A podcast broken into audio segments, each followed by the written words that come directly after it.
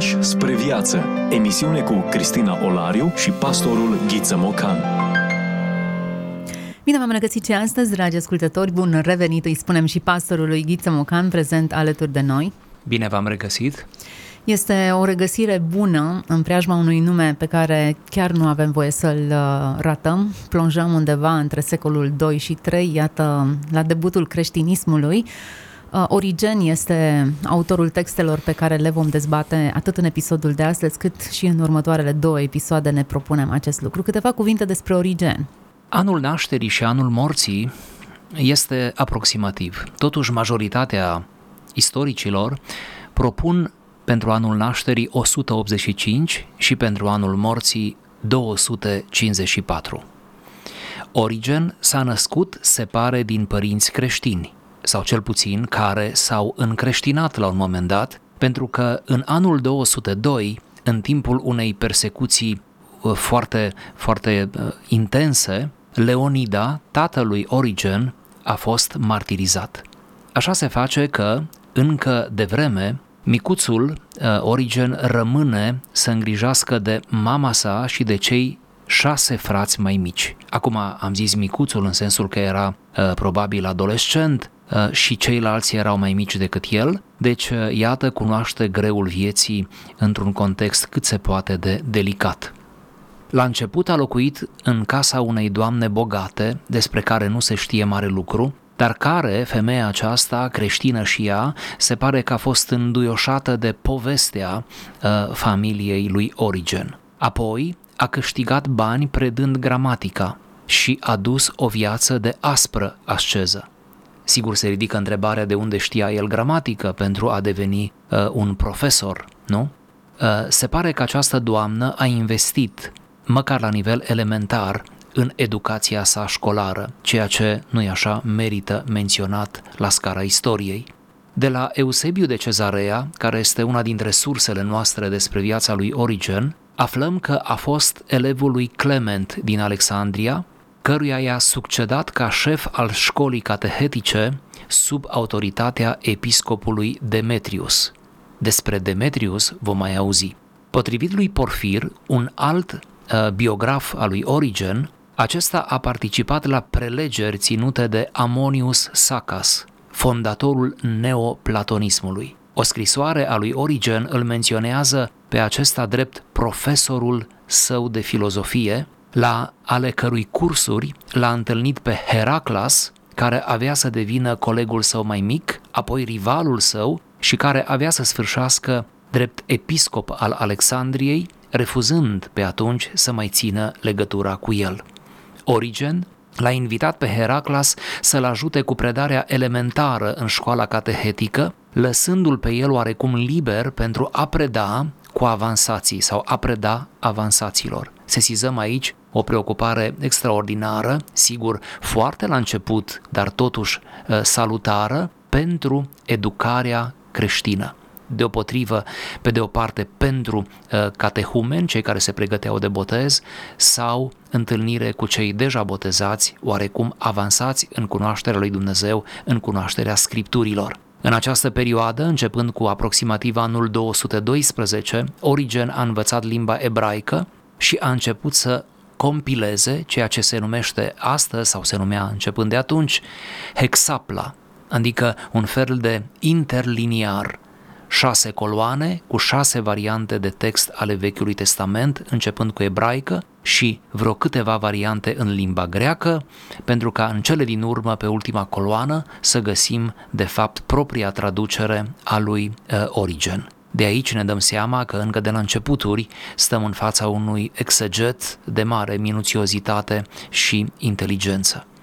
Un creștin bogat pe nume Ambrozie, a nu se confunda cu episcopul Ambrozie de mai târziu, pe care Origen îl convertește la credința creștină, devine foarte atașat de maestru și uh, uh, își pune la dispoziție o parte a averii.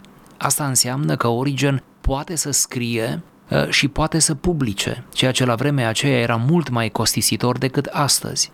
Urmează apoi un șuvoi de tratate și comentarii, care, putem zice, au început să curgă din pana lui Origen. a scris stromate despre înviere, despre primele principii. De asemenea, a scris un comentariu imens la Evanghelia Sfântului Ioan, un comentariu care acoperă numai puțin de treizeci și două de cărți, treizeci și două de tratate, aproape toate s-au pierdut. De fapt, peste jumătate din opera lui Origen s-a pierdut, din păcate. Oricum, în aceste comentarii, în aceste scrieri, el luptă cu gnosticismul lui Valentinus, luptă de asemenea cu alți eretici ai vremii și, foarte interesant, în această bătălie apologetică, am putea o numi, aprofundează texte ale Sfintei Scripturi.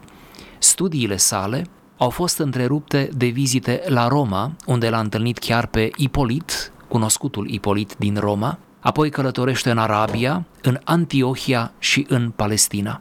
Datorită reputației sale, Origen este foarte solicitat ca predicator, împrejurare care a provocat dezaprobarea lui Demetrius, episcopul Alexandriei.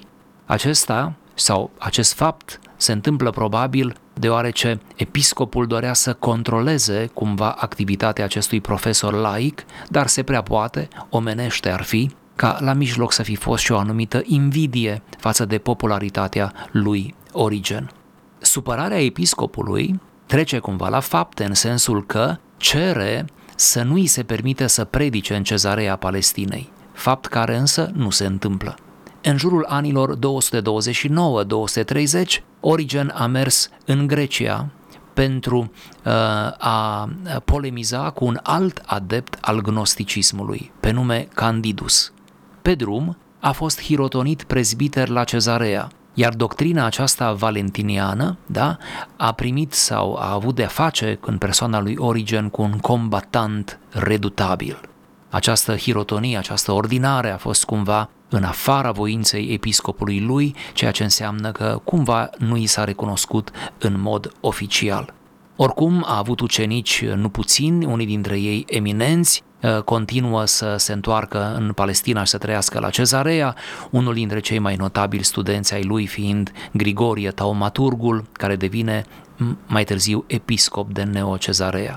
Din Cezarea, Origen își continuă călătoriile, în două sute treizeci și cinci urmează persecuția lui Maximinus, împăratul Maximinus, care îl găsește în Capadocia, este uh, arestat uh, și uh, Ambrozie, foarte interesant, Ambrozie, uh, susținătorul lui, uh, este și el arestat și îi scrie acestuia un îndemn la martiriu, prin care îl îndeamnă să nu se teamă în fața uh, marelui pericol.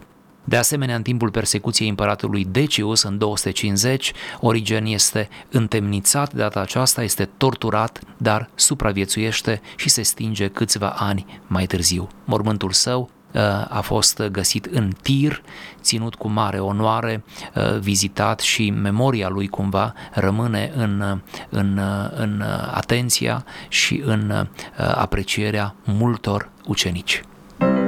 Frânturi de înțelepciune. Vorbim despre autori care nu au voie să fie uitați. Discuție cu pastorul Ghiță Mocan. Dintre cele treizeci și două de volume și alte scrieri, am selectat, iată, un fragment. Da, am selectat un fragment din, dintr-o carte care se numește Comentarii și omilii la Geneză, și care a apărut în limba română cu câțiva ani în urmă, mai bine zis în anul două mii șase, o carte pe care dorim să o semnalăm cu această ocazie. Este o ediție bilingvă, într-o traducere excelentă a unor specialiști contemporani pe limbi, limbi clasice și care e puținul care ni s-a păstrat din vasta operă a acestui, probabil, primul mare teolog de sistem al creștinismului. Așadar, interpretarea lui a fost de obicei alegorică, el era destul de elenizat, era mult practicată în epoca această formă de interpretare. Origen considera, mai spun asta și apoi chiar intrăm în, în fragment, Origen considera că una e litera și alta este interpretarea superioară, alegorică, duhovnicească și cumva căuta înțelesuri, poate pentru noi astăzi într-un mod destul de frivol, în textul, în textul biblic. Dar merită să auzim, măcar cu titlul de exemplu, câte un fragment din felul cum interpreta Origen cartea Geneza și mai ales referirea noastră acum este la zilele creației, la primele două capitole din această carte. Dumnezeu poruncește pământului să dea la iveală nu numai iarba cu verdeață, ci și sămânță, pentru ca întotdeauna să poată face rod. Și poruncește să dea la iveală nu numai lemn roditor, ci și lemn ce face rod, sămânța fiind în sine, după soi, putând adică să aducă totdeauna rod din semințele care se află în sine.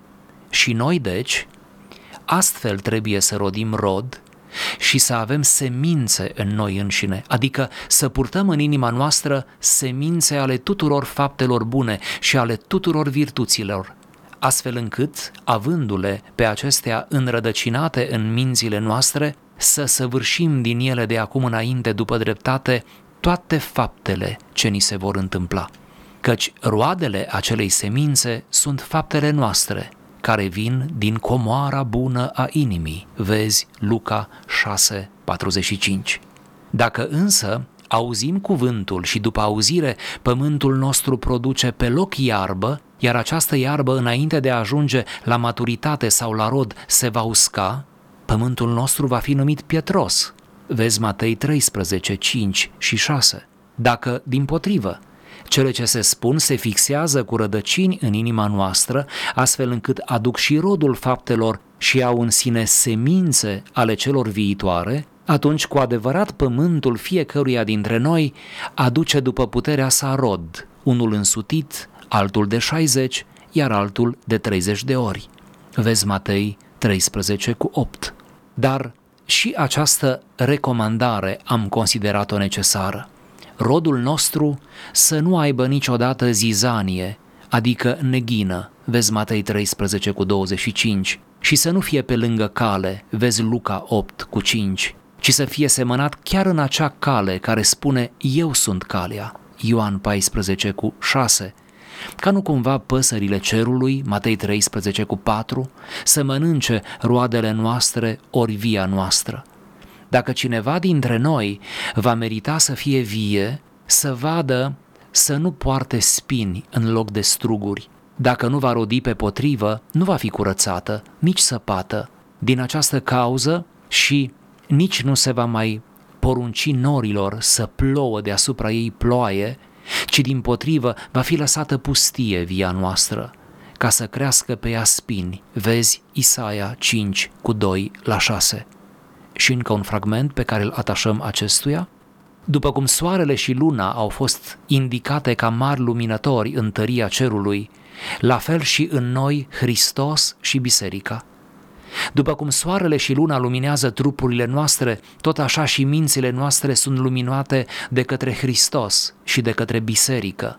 Vom fi luminați, desigur, dacă nu vom fi orbi cu mintea.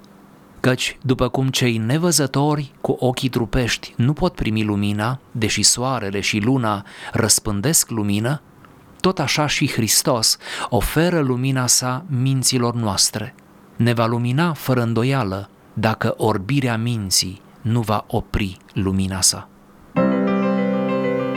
E bine să ne oprim din când în când, să descoperim sensuri noi, lecturi adânci și să ne lăsăm inspirați.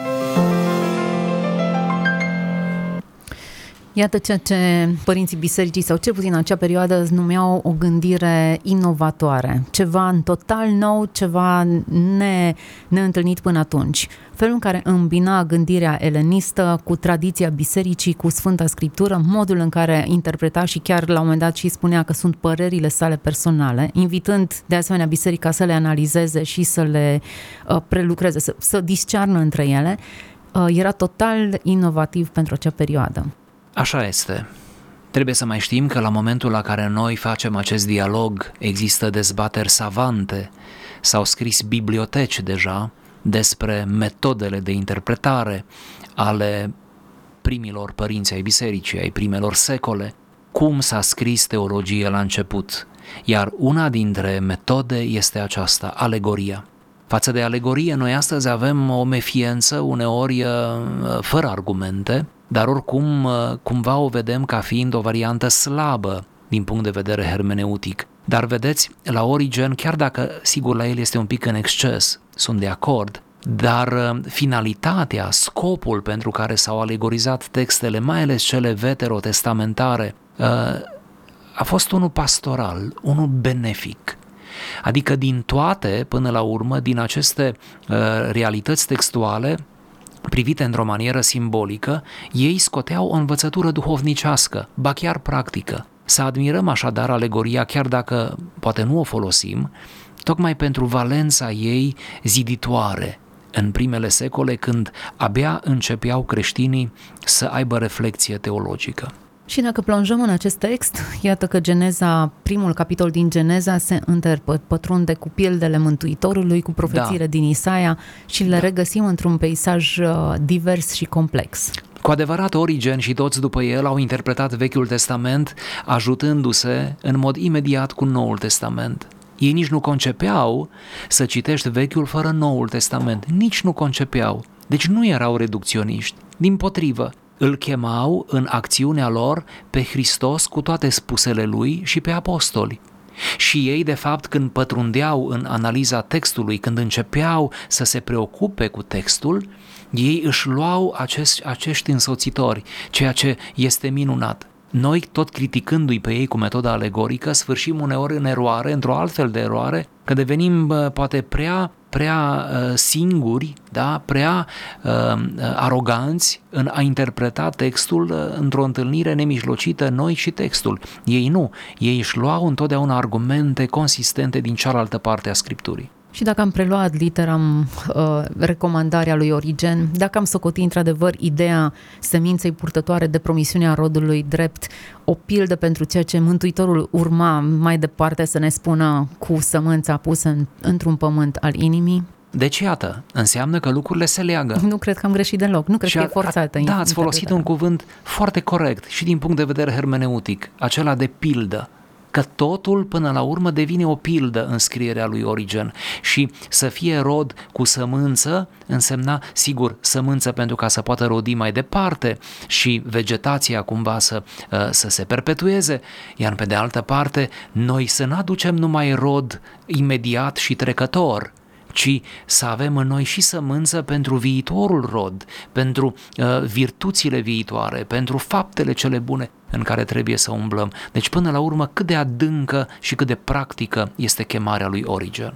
Um, alăturând pildele, cea cu um, comoara bună a inimii, de unde ies toate lucrurile, cu pilda semănătorului ulterior și cu terenul pietros, toate acestea completează un tablou și până la urma urmei ar trebui să ne gândim dacă nu multe din elementele pe care le lecturăm în formula lor fizică, în scriptură, nu sunt altceva decât imagini ale prototipurilor ulterioare care sunt formate.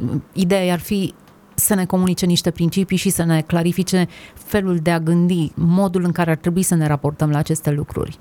Da, așa este, sau altfel spus, poate puțin mai tehnic, fiecare element concret din textul biblic, mai ales din Vechiul Testament, are sau poate să aibă un corespondent spiritual, un corespondent în viața uh, duhovnicească, în trăirea noastră concretă cu Dumnezeu. Deci uh, nu trebuie să ne ferim de o anumită simbolistică, mai ales că lumea antică era mult axată pe simbolism, mai ales că în perioada elenistică, iar aici vorbim de un Origen care se cultivă în Alexandria, care de fapt se formează în Alexandria, chiar dacă sfârșește în Palestina, dar pe când ajunge acolo el deja este matur, deja este, am putea zice, un teolog format, dar acest mediu elenistic cu atâta, cu atâta influență până la urmă și neoplatonică, despre care sigur s-ar putea discuta poate un pic mai tehnic, dar oricum creștinismul primelor secole a preluat într-un mod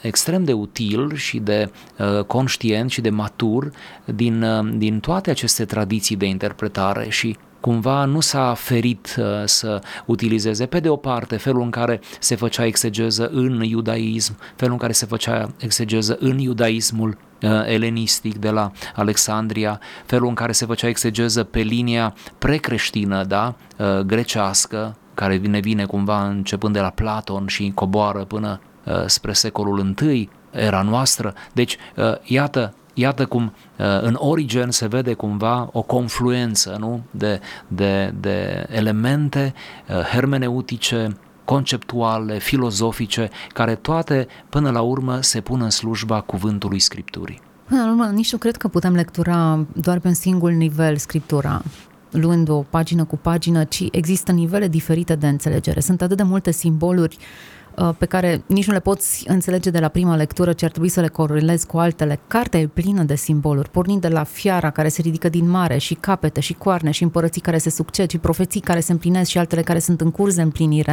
Nu vreau să complic lucrurile mai mult decât sunt, dar e clar că e nevoie de un tablou mai amplu ca să înțelegem și să pătrundem pe nivele diferite. Bineînțeles, cred că în măsură uh, fiecăruia de înțelegere și de pătrundere a acestor adevăruri, dar în spate e multă simbolistică, pe care nu întotdeauna o asociem corect. Iată, avem nevoie uneori de indicatori și de îndrumători.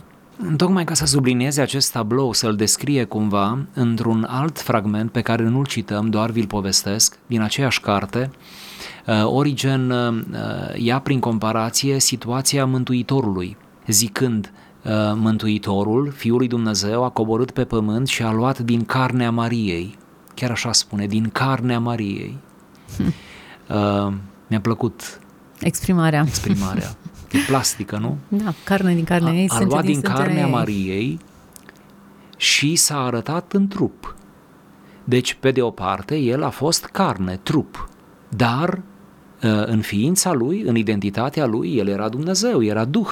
Și atunci, iată cum carnea și Duhul coabitează în, în ființa Domnului Iisus Hristos. La fel, zicea Origen, este textul biblic. Cuvintele, litera, nu e altceva decât carnea, partea vizibilă. Foarte mulți, spunea Origen, rămân la această înfățișare a literei, care e și ea în sine interesantă, dar zice că noi trebuie să pătrundem dincolo de carne și să ajungem la Duh, adică să-l percepem cum îl percepem pe Hristos mai mult decât un om născut dintr-o femeie, și să-l vedem ca și Dumnezeu. La fel, să înțelegem că fiecare cuvânt al Scripturii are ceva divin și noi trebuie să ajungem, iată, la acel nivel superior, divin. Hmm. Să ne oprim și asupra ultimului paragraf pe care l-am recturat astăzi, cel cu soarele și luna și asocierea dintre cei doi aștri, similitudinea dintre Hristos și biserică. Precum luna preia lumina soarelui și o reflectă mai departe, biserica preia slava lui Hristos și o trimite înspre lume. Exact. Asta era ideea lui Origen. La vremea la care fizica era foarte la început, cunoașterea astronomică era aproape inexistentă. Iată cum, ce interesant, da? Pe calea aceasta a intuiției, a unei cunoașteri precare, cum ziceam, din punct de vedere empiric, totuși minți luminate, precum această minte a lui Origen, vede această similitudine interesantă și relație între Hristos și biserică. Vedeți, cei doi luminători, soarele și luna, noi putem să-i vedem doar ca o simplă descriere a unui element creațional și atât, dar cât de seacă e interpretarea noastră. Când însă atribuim acestor doi luminători, iată, o simbolistică înaltă, cristologică, ecleziologică, lucrurile capătă o altă dimensiune. Deci să nu ne ferim, ba dimpotrivă să citim, să ne minunăm, chiar să ne lăsăm imaginația uh, uh, cumva irigată, nu? De aceste ape frumoase și limpezi. Și vorbim despre revelație în termenii aceștia, după cum cei nevăzători cu ochii trupești nu pot primi lumina, soarele și luna răspândesc lumina, tot așa și Hristos oferă lumina sa minților noastre. Despre revelație vorbește în felul acesta. Da, scrierile lui Origen și a părinților de după el uh, au în centru noțiunea de minte, de nous, da, metanous, schimbarea minții. Deci mintea este obiectivul, dacă vreți, centrul ființei pentru întreaga filozofie greacă și apoi pentru filozofia și teologia creștină. Mintea este tărâmul pe care se poartă bătălia între cele două forțe, tărâmul în care Hristos e chemat să învingă mintea noastră, concepția noastră. Da, cu mintea îl vedem pe Dumnezeu. Dacă nu putem cu ochii, va zice Origen și alții după el, dacă nu putem cu mâinile să-L atingem pe Dumnezeu, atunci înseamnă că tot ce ne-a mai rămas este mintea, care are în ea suficientă intuiție, imaginație, conexiune de idei, rațiune, voință, toate acestea. Înseamnă că aici, aici, în zona aceasta a minții, se poartă toată bătălia. L-am explorat pe Origen în acest episod. Nu ne-am oprit decât asupra paragrafelor inițiale care descriu geneza, facerea pământului, doar despre rod și felul în care regăsim ideea seminței ulterior în, în Evanghelii și doar puțin despre soare și lună, ca să vedem cum funcționează mintea omenească luminată de cuvântul lui Dumnezeu, de Duhul lui Dumnezeu, de prezența lui. Cred că ar trebui să le oferim o promisiune ascultătorilor noștri. Vom continua discuția despre Origen. Plonjând în acest secol al doilea, al treilea, încercăm să înțelegem gândirea părinților bisericii, a modului în care cei care au fost creștini în primele secole au gândit, au predicat, au citit Scriptura și ne-au lăsat-o mai departe. Mulțumim pentru această incursiune în trecut, de folos sperăm noi pentru toți cei care ne-au urmărit. Toate cele bune, până la o nouă întâlnire, numai bine! Ați ascultat emisiunea Pași spre viață cu Cristina Olariu și pastorul Ghiță Mocan.